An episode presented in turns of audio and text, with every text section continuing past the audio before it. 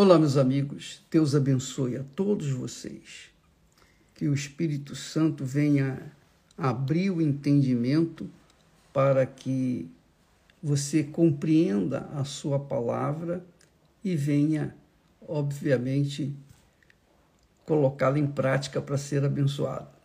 Olha só, nós temos uma palavra bíblica. O Senhor Jesus, quando foi abordado por um pai que estava aflito pelo seu filho, que era endemoniado e era mudo, então o pai disse: Senhor, ajuda-nos, tem compaixão de nós. E Jesus lhe disse: se tu podes crer, tudo é possível ao que crer. A gente sabe disso, todo mundo sabe disso, não é? Tudo é possível ao que crer. A gente sabe que todas as coisas são possíveis para Deus. Não há nada impossível para Ele. Mas nós sabemos também, segundo o Senhor Jesus, que aquele que crê, também para o que crê, é possível. E nós temos visto que há muitas distorções, muitas confusões com respeito a esse crer, a esse verbo crer, que Jesus fala: se tu podes crer, tudo é possível ao que crer. Nós temos lá em Atos dos Apóstolos, quando o apóstolo disse para os carcereiros que tinham no prendido, ele disse, o carcereiro se converteu e disse: vai, porque a tua fé te salvou. Vai, se você crer, você será salvo, tu e a sua família. Crê no Senhor Jesus e será salvo, tu e a tua casa, a tua família. Mas na prática a gente tem visto que nem sempre a família tem sido salva. Alguns familiares ficam à deriva. Mas por que isso na prática não acontece? Por que a família não é de verdade toda convertida? Então, nós vamos ver o seguinte, que o verbo crer, para que tudo seja possível, tem que se crer. Mas que crer é esse?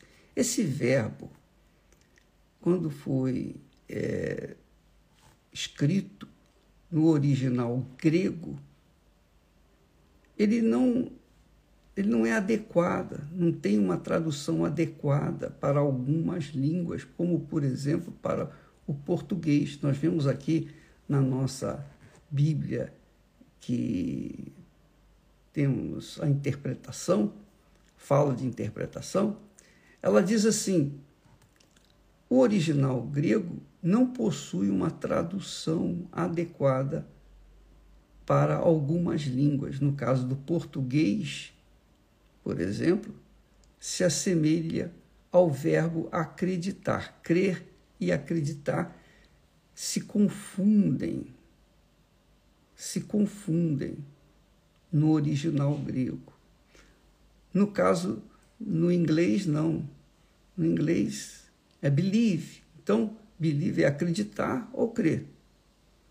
Mas, do ponto de vista espiritual, nós temos visto que tem acontecido muitas confusões, distorções com respeito ao verbo crer. Porque, às vezes, a pessoa diz: eu creio, mas não recebeu o Espírito Santo, por exemplo. Né? Eu creio, eu crie. Por que eu não recebi o Espírito Santo, por exemplo? Eu crio, mas por que eu não fui curada?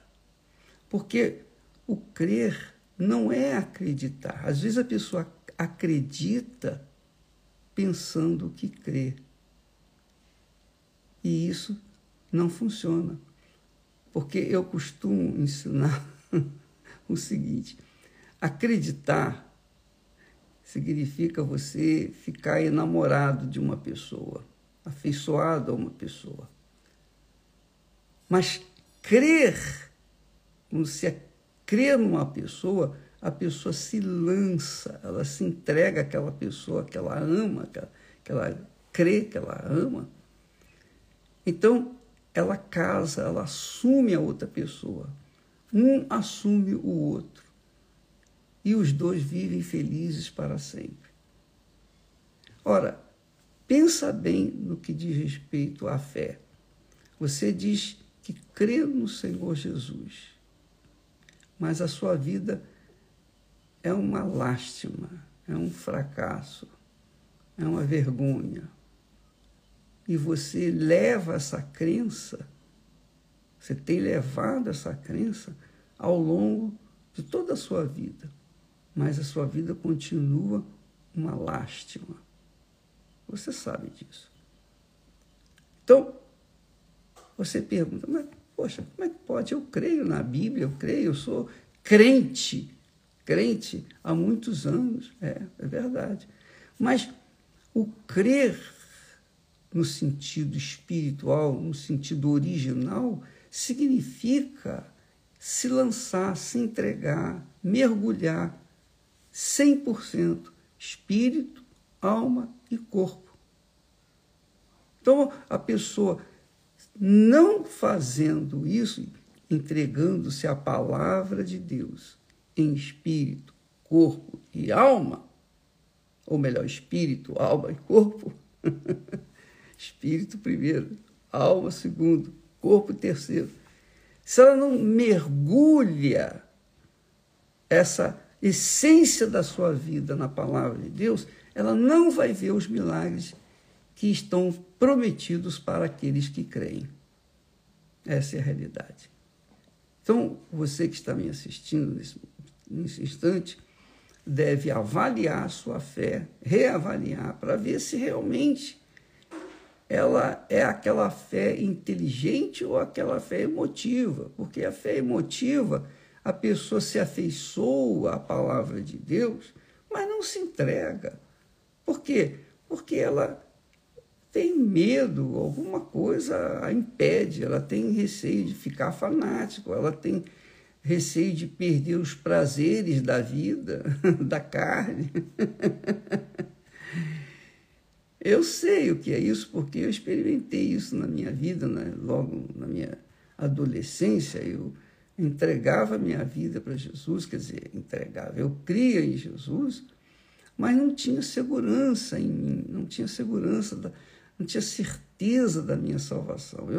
Eu tinha dúvidas com respeito à salvação da minha alma. Até que um dia, isso passado uns 2 anos, eu realmente decidi me entregar. Eu decidi abrir mão da minha própria vida, dos meus próprios desejos, das minhas concupiscências, dos meus, enfim, achismos, abri mão da minha alma e entreguei 100% ao Senhor Jesus. E aí aconteceu de eu ter, naquele dia, eu ter sido salvo,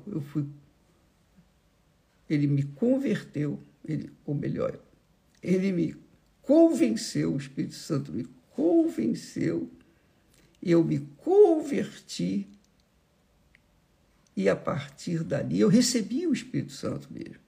Na mesma hora, aconteceu tudo naquele instante. Então, essa foi a crença. Essa é a crença de que diz o texto sagrado. Quem crê será salvo. Quem crê em mim será salvo. Se você crê, tudo é possível àquele que crê. Então, essa crença aí envolve uma entrega total. Por exemplo, quando a Fogueira Santa de Israel, nós fazemos todos os anos, então é justamente para isso, para que as pessoas, quando vão para o altar, elas coloquem todo o seu espírito, toda a sua alma, todo o seu corpo, tudo que são, tudo que pretende ser, tudo que tem, tudo que pretendem ter, é a fé. É a fé. Ah, mas isso é injusto. Se é justo ou se é injusto, pergunte a Deus. Discuta com ele. Mas a fé exige isso, a crença, a verdadeira crença exige isso. E enquanto a pessoa não pratica isso, não coloca toda a sua vida no altar, não acontece nada. A crença dela fica meia boca, aquela crença mais ou menos. Então também a vida vai ser mais ou menos. Então, amiga e amigo, eu espero que você tenha compreendido esse mistério da crença. A crença verdadeira é uma entrega total, é um casamento, é um matrimônio, é uma aliança.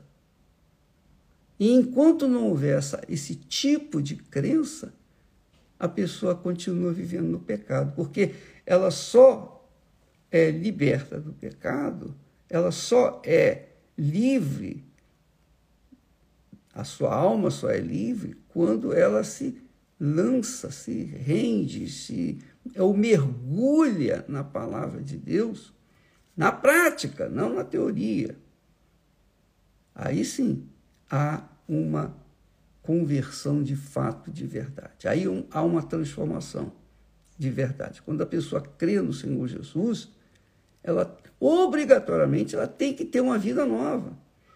Obrigatoriamente ela tem que ter o Espírito Santo. Você não precisa fazer jejum de Daniel para receber o Espírito Santo. Mas o jejum de Daniel ajuda a pessoa a tomar a decisão de se entregar realmente. Porque a partir do momento que você crê, você já tem direito de receber o Espírito Santo. O apóstolo Paulo perguntou aos discípulos: vocês receberam o Espírito Santo quando creram? Lá em Atos 19, se eu não me engano. E eles disseram: nem sabemos que existe Espírito Santo. Então Paulo os batizou e impôs as mãos sobre eles, dizendo: recebam o Espírito Santo. E eles receberam na hora. E enquanto nós temos visto que muitas pessoas estão há anos buscando o Espírito Santo e não recebem. Por quê? Porque não se entregaram 100%. É isso aí. Não casaram com Deus. Não casaram. O Espírito Santo, digamos, é o presente de casamento que o Pai dá para aquele que se torna filho dele, que se casa com o seu filho Jesus. Ele recebe o Espírito Santo para viver a eternidade com ele. Vamos ficando por aqui. Deus abençoe e até amanhã, em nome do Senhor Jesus. Amém.